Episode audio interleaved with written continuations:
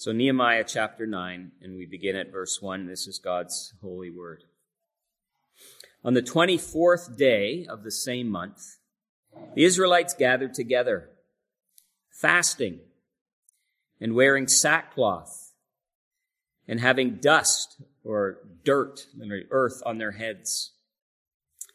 Those of Israelite descent had separated themselves from all foreigners.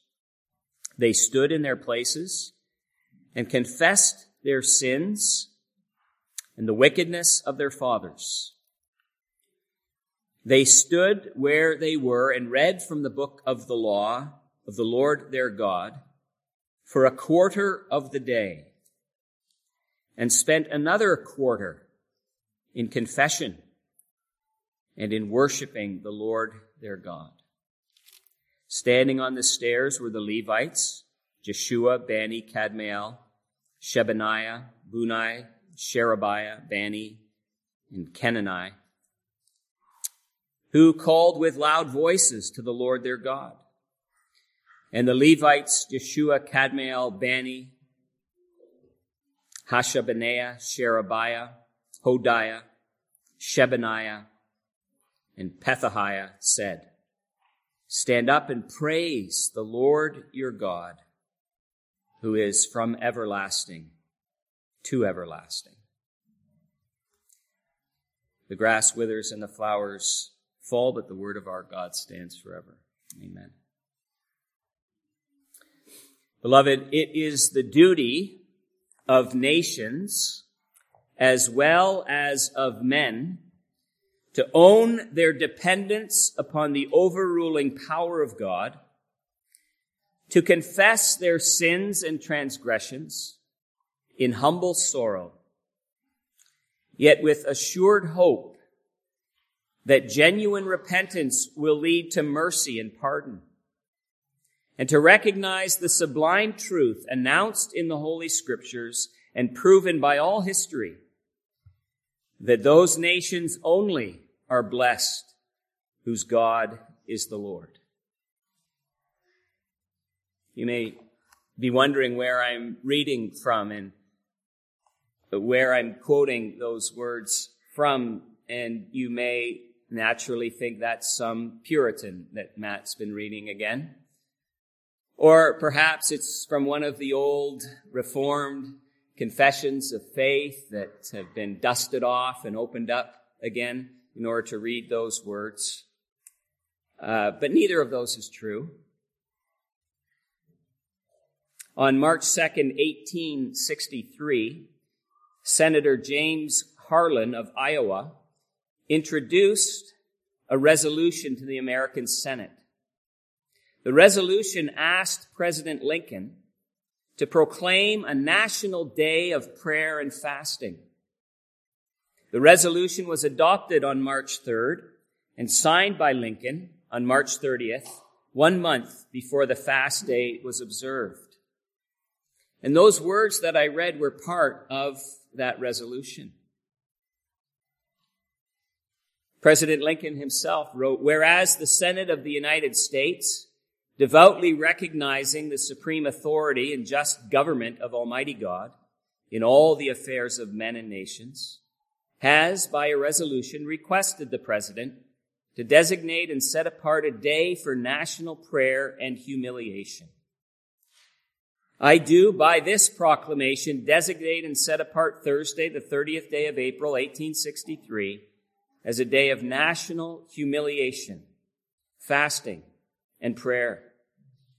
And I do hereby request all people to abstain on that day from their ordinary secular pursuits and to unite at their several places of public worship and in their respective homes in keeping the day holy to the Lord and devoted to the humble discharge of the religious duties proper to that solemn occasion.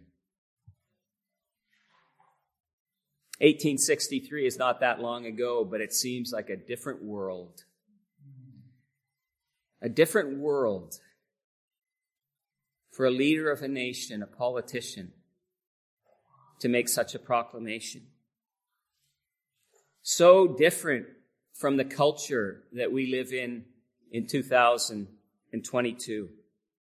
But hopefully, not anything unfamiliar or strange to us as Christians. The kind of experience that was called for by President Lincoln in 1863 reflects the experience that we read about in Nehemiah chapter 9. This afternoon, we're just going to be looking at the opening verses of chapter 9. Lord willing, we'll consider uh, the whole, the rest of the chapter next Lord's Day. Next Lord's Day, we also hope to celebrate the Lord's Supper again. In the history of the RP Church and of other Reformed denominations, it was especially during the week before communion that was called for to be a special time of personal reflection and examination and confession of sin. That just flows out of 1 Corinthians 11 28. Everyone ought to examine themselves before they eat of the bread and drink of the cup. The word there for examine is the word for test or scrutinize or recognize as genuine. It's often used of metals, but here it's used of souls, of hearts, and of lives. Beloved, the Christian faith is a confessing faith. Not just doctrine, but sin. We have a confession of faith that summarizes the doctrines we believe are taught in the Bible. But we should also regularly have confessions of faith. The confession of sin that flows out of gospel faith. Nehemiah chapter 9 is an example of this. It's interesting that Ezra chapter 9 and Daniel chapter 9 are very similar. They all have similar prayers with similar themes. Verse 1 here in Nehemiah 9 tells us that it is the 24th day of the month. And we considered that month last time, the month Tishri. The Feast of Tabernacles was held during this month, and it ended on the 22nd day of the month. And here we are just two days later. We should remember that there's already been a great expression of the mourning over sin by the people. Nehemiah 8, verse 9. Nehemiah the governor, Ezra the priest, the teacher of the law, the Levites who were instructing the people said to them all, this day is holy to the Lord your God. Do not mourn or weep. For all the people had been weeping as they listened to the words of the law. So we, we've already seen the people convicted of sin and mourning and weeping over it. But that was followed by this occasion, you remember, of great joy. The Day of Atonement was during this month as well. And then the Feast of Tabernacles in verse 17 of chapter 8 the whole company that had returned from exile built temporary shelters, tabernacles or booths, and lived in them. And from the days of Joshua, son of Nun, until that day, the Israelites had not celebrated it like this. And their joy was very great. Then we come to chapter 9, and what do we see? Matthew Henry called it a spontaneous day of humiliation. This wasn't a, a, a day called for. It seems to be set apart by the people. Yet here they are, gathered again, the day of confession. Because the confession of sin is not a one and done reality in the Christian life. When Jesus taught his disciples to pray, in part he said, Pray this way, give us this day our daily bread and forgive us our debts as we also have forgiven our debtors. And so surely as we daily pray for bread, we should be daily praying for the forgiveness of our sins. The first of the 95 theses written by Martin Luther and nailed to the door in 1517 reads this way When our Lord and Master Jesus Christ said, Repent, he willed the entire life of believers to be one of repentance. Well, what was this day like here then in Nehemiah chapter 9? If you understand the way that they understood time and hours of the day, a quarter of the day, three hours. Three hours in, again, reading and preaching, we assume, of the Word of God.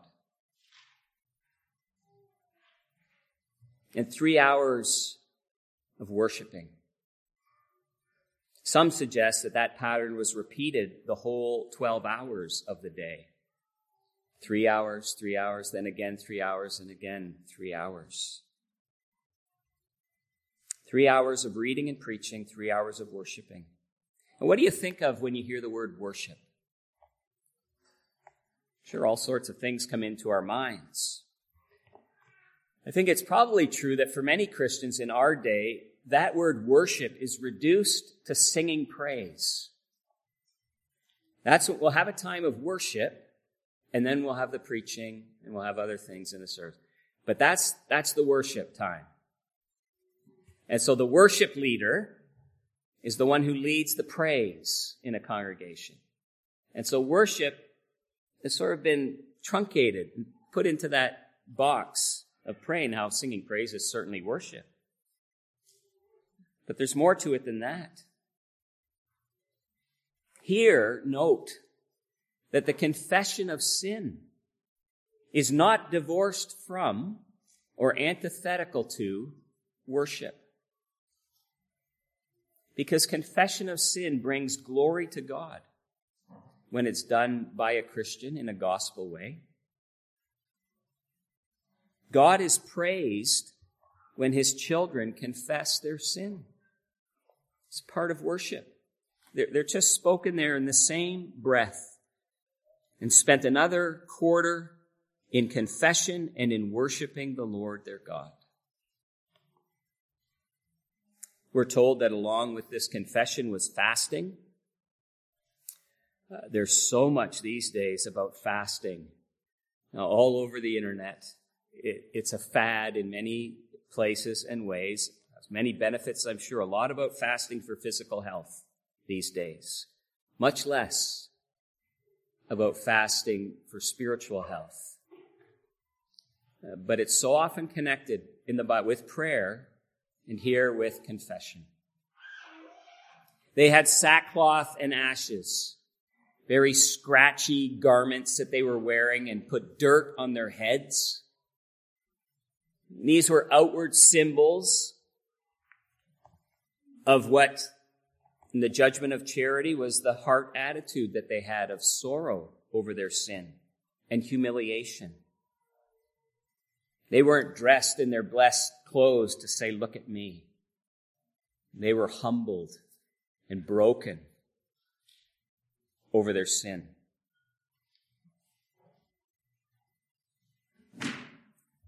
Those were outward symbols. We always have to remember what we read in God's word, Joel 2:13, rend your heart and not your garments. Return to the Lord your God for he is gracious and compassionate, slow to anger and abounding in love. He relents from sending calamity. It's not wrong to have outward expressions of inward heart attitudes, of course. But it's no guarantee that just because the outward is present, that the inward is real. Man looks at the outward appearance, but God looks at the heart. True confession, fasting, is not to be done for other people, but toward God. That's why Jesus reminds us in Matthew 6 again when you fast, do not look somber as the hypocrites do, for they disfigure their faces to show others they are fasting. Truly, I tell you, they have received their reward in full. But when you fast, put oil on your head and wash your face, so that it will not be obvious to others that you're fasting, but only to your Father who is unseen. And your Father who sees what is done in secret will reward you. If you're doing it for other people, you've got your reward. We trust this wasn't happening here on this occasion. We see some genuine fruit of repentance here. They separated themselves, we read, from foreign peoples. Probably the same issue again of intermarrying that we've already seen in Ezra and Nehemiah. One writer said this was an expression of dedication rather than arrogance.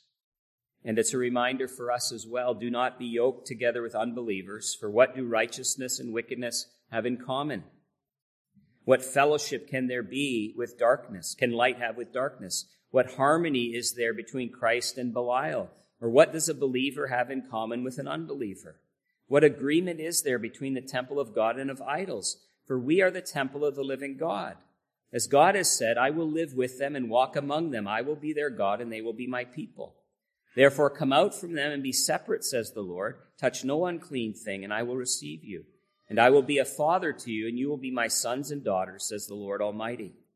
Therefore, since we have these promises, dear friends, let us purify ourselves from everything that contaminates body and spirit, perfecting holiness out of reverence for God.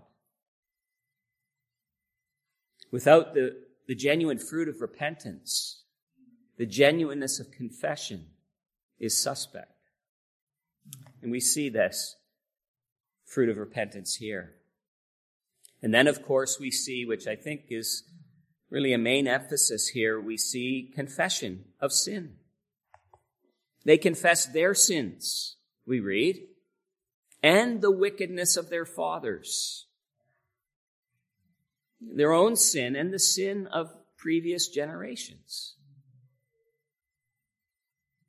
Now, you can't hear that with ears open in our culture today and not see that this says something in terms of the whole debate and discussion about reparation and group guilt and all these things that we're hearing a lot about today. Whatever social justice motivations may be at work in what we hear around us today, obviously confessing here manifestly from the Bible, confessing your own sin and the sin of your fathers is not always wrong. So we shouldn't throw out the baby with the bathwater here in terms of this type of confession. Now, when it's a question of personal responsibility, the reality of personal responsibility for sin and God's justice in dealing with sinners, when that may be questioned, then we do need to go to Ezekiel 18 where it's clear that God won't punish one person for the sin of other people, that we bear that guilt for sin ourselves and our own sin. God never misassigns sin and blame. But they confess the sin of their forefathers because, to a great degree, it had led to their situation of exile in Babylon and all that they suffered there and and, and they're calling these things to mind and the sins that were involved, and so they could, they remember that and confess that. But there is a place for the confessing of sins of our collective bodies, whether that's our family or our congregation or our nation, and even our forebears. Nehemiah chapter 1, you remember, let your ear be attentive and your eyes open to hear the prayer your servant is praying before you day and night and for your servants, the people of Israel. I confess, I confess, Nehemiah, I confess the sins we Israelites, including myself and my father's family, have committed against you. Corporate sin, confessed by individuals oh, Psalm 106, verse 6 We have sinned even as our ancestors did. We have done wrongly and acted wickedly. There is a confession of their sinfulness and also how we may have walked in their footsteps. Maybe that's the sense of it here as well. So that we confess the sins of our fathers because they have become our sins too.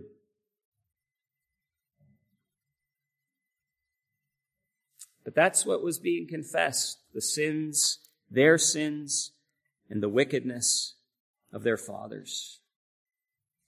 There's something to it. You know, I was thinking if I somehow found out, and I pray that I never would, I don't expect to, but if I were to hear, you know, in the next couple of weeks that, that my dad had, had cheated someone and owed someone money for some business deal gone wrong, I'd want to pay that off. I'd want to own some of that. Um, because he was my father. There's something to this, and, and we need to remember this as we think about confession, not only of our own sins, but of the, the sins of the, the groups to which we rightly belong, and even the sins of our forefathers and mothers and forebears. We have much to confess. John J. Murray, in an article called Does the Church Need Repentance, said, It is true zeal for the glory of God that will bring about repentance in the church. The very thought of the need for such a thing is alien to most evangelicals. John MacArthur said recently, We all like to call the nation to repentance, but when do we call the church to repentance? The doctrine of repentance is something that is sadly lacking even in gospel proclamation today.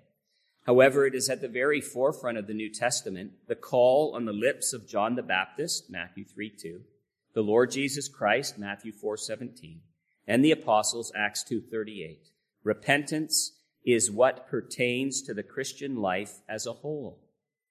Philip Henry, the father of Matthew Henry, affirmed that he hoped to carry his own repentance to the gate of heaven.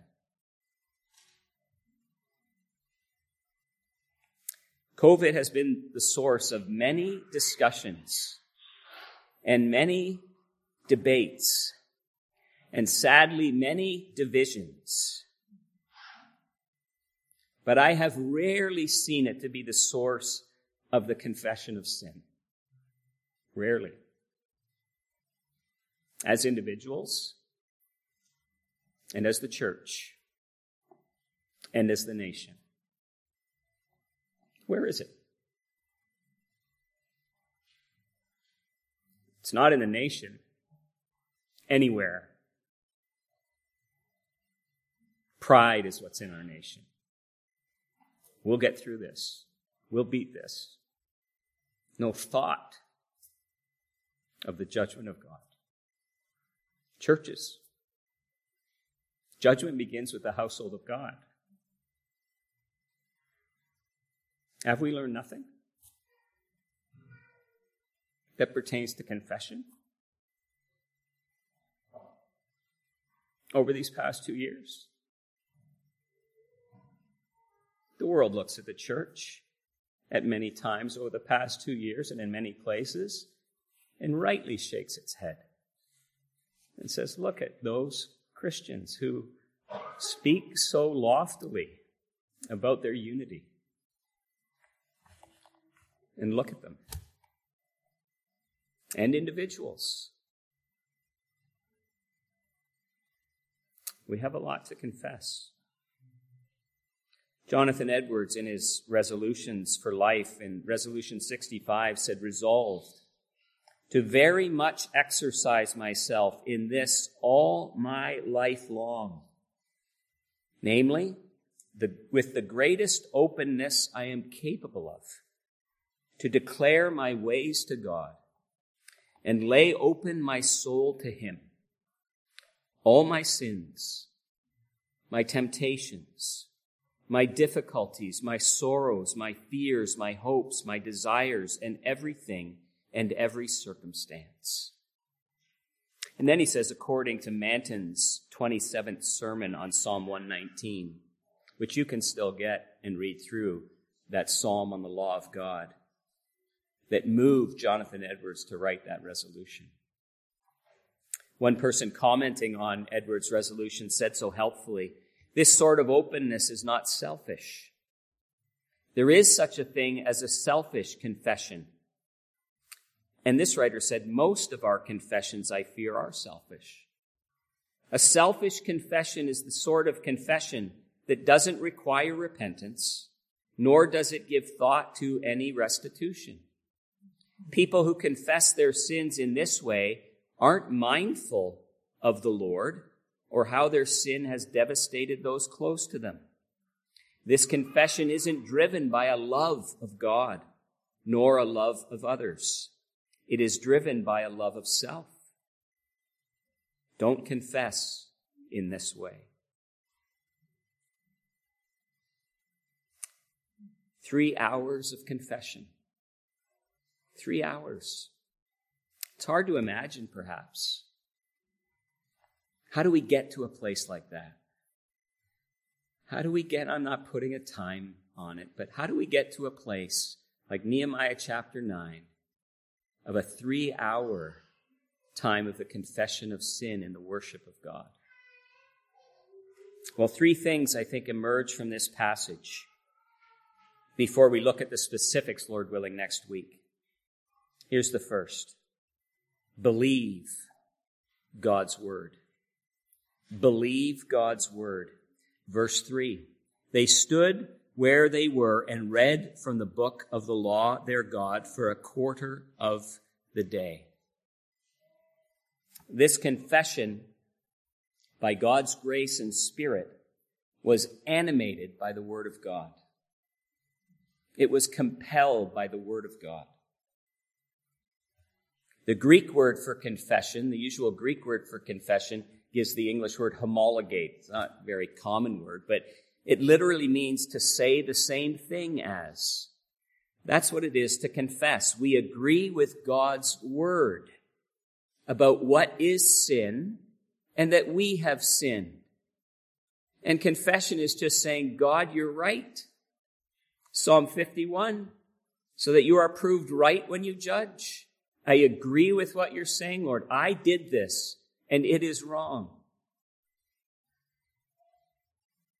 We agree with God that all have sinned, including myself, that there is no one righteous, that we all stumble in many ways. We agree with that when we confess sin.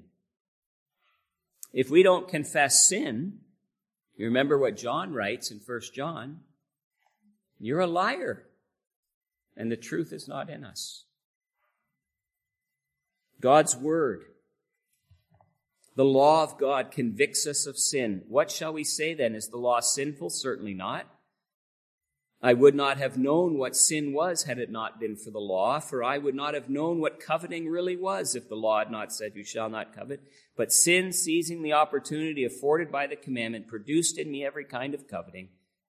For apart from the law, sin was dead. Once I was alive apart from the law, but when the commandment came, sin sprang to life and I died. I found that the very commandment that was intended to bring life actually brought death. For sin, seizing the opportunity afforded by the commandment, deceived me, and through the commandment put me to death. So then the law is holy, and the commandment is holy and righteous and good. The law didn't produce the sin, but what Paul is saying, in light of the law, I saw my sin. I was just going along thinking it's, I'm okay. Until I opened the book and God showed me my life. The Bible is like Jesus to the woman at the, at the well. Here is someone who told me everything I ever did. And here it is. And we agree with God when we confess. Beloved, believe God's word. Our deficiency of confession may be traced back. It may be traced back to the deficiency of our being in God's Word. If you're just living your life comparing yourself to others, you won't be very motivated to confess because you're probably better than a lot of people around you. You can just look on uh, in the news every day and and find people who are worse than you are. That's not going to compel you to confession. Or maybe you're just walking in darkness without the light of God's word. You, you, if you're doing that, you won't see what needs to be seen and what needs to be confessed.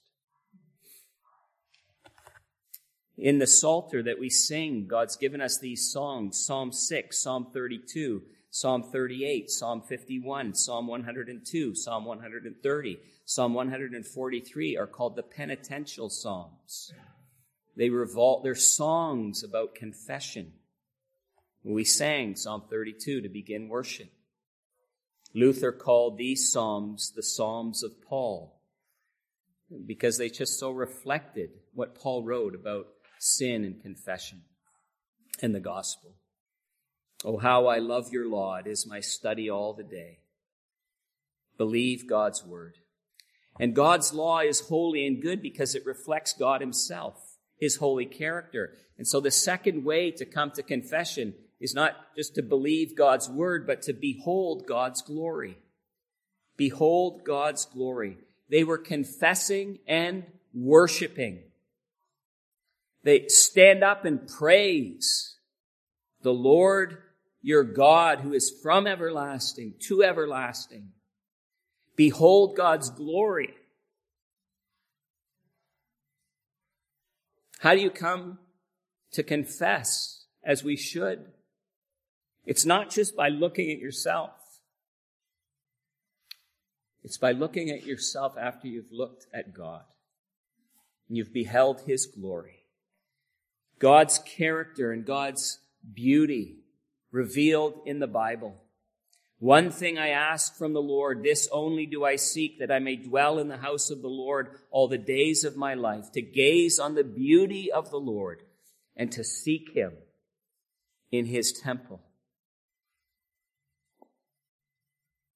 Sin, you remember, Paul writes, is falling short of the glory of God. That's what sin is. You remember Peter? When they had the miraculous catch of fish, Jesus tells them where to cast their nets, and their nets are breaking. There's so many fish. When Peter saw the clear evidence of the divinity of Jesus, that he was the sinless God man, when Simon Peter saw this, the fish, he fell at Jesus' knees and said, Go away from me, Lord, I'm a sinful man. It's beholding the holiness of God, the moral glory of the Lord Jesus Christ that compels confession. Listen to the holy heavenly creatures. They were calling to one another, Holy, holy, holy is the Lord Almighty. The whole earth is full of His glory. The sound of their voices, the doorposts and the thresholds shook, and the temple was filled with smoke. And then you know what Isaiah said. Woe to me, I cried. I am ruined, for I am a man of unclean lips, and I live among a people of unclean lips. Why? My eyes have seen the King, the Lord Almighty. You haven't confessed sin very much lately. You haven't been beholding God lately. The glory of God. Study God's beautiful holiness. Study his holy judgments against sin. Read Genesis 19. Consider his discipline against his people, his chastisements, to see the seriousness of sin. Believe the Bible and behold God to know, beloved, even the devil and those condemned in hell can behold God and be convicted of sin. What will make a Christian to be even more eager and ready to confess sin? It's this third thing to bring to mind the Savior and the mercy of God. We read in this verse that they worshiped the Lord and that's the covenant name of God, the God who entered into a covenant to save his people. in the Redeemer, in the Messiah, the Lord Jesus Christ. They worship the Lord, their God. They were in covenant relationship with this God. They were reconciled to God in the gospel through faith in Messiah, the sacrifice that God had appointed for their sin. Beloved, it is meditating on the cross of Christ, on the forgiveness of sin, on the free mercy and the grace of the gospel that compels confession. Those things never make a true believer casual about sin. They always produce the opposite. Do you remember what we read in Luke 22 as Jesus is on trial? About an hour later, someone asserted, Certainly this fellow was with him, Peter, for he is a Galilean. Peter replied, Man, I don't know what you're talking about. Just as he was speaking, the rooster crowed. The Lord turned and looked straight at Peter. The Lord who was going to the cross for Peter's sin. The Lord looked at Peter. Then Peter remembered the word the Lord had spoken to him before the rooster crows, you will disown me three times. And he went outside and wept bitterly. Bring to mind the Savior and the mercy of God. When in Les Miserables de Jean Valjean truly see and own up to his own sin. If you know the story, you remember it well. If you've seen the musical, you maybe even remember it better. It was when he saw someone in the court, someone in the dock who was suffering in his place that compelled him to cry out, Who am I? 24601. It's my sin. And in a much greater way, when any true Christian looks at the cross, then you see, who am I? I'm Barabbas. I'm Barabbas. And there he hangs for me. And I go free. Nothing will make you confess sin more than bringing to mind the Savior and the mercy of God. Who is a God like you who pardons sin and forgives the transgression of the remnant of his inheritance? You do not stay angry forever, but delight to show mercy. You will again have compassion on us, and you will tread our sins underfoot and hurl all our iniquities into the depth of the sea. I was listening to a pastor in Scotland teach a course at a seminary in that country. And he, he was telling about uh, what happened at the end of the Second World War when so much ordnance, so many bombs and mines were, were sunk literally in the Atlantic Ocean to get rid of them. But how every once in a while on the shores of Scotland, something would be washed up on shore and it was so potentially dangerous for the people. Now, sometimes that happens with our sin. We've confessed it, but the remembrance of it may wash up upon the shores of our soul, and the devil would love to use it for harm in your life. But believe God and trust God and look to the Savior, you may remember the sin, but God remembers the guilt of it no more when it's been confessed in the name of Jesus. Trust the Word of God. Behold the character of God. And bring to mind the forgiveness of God in Christ.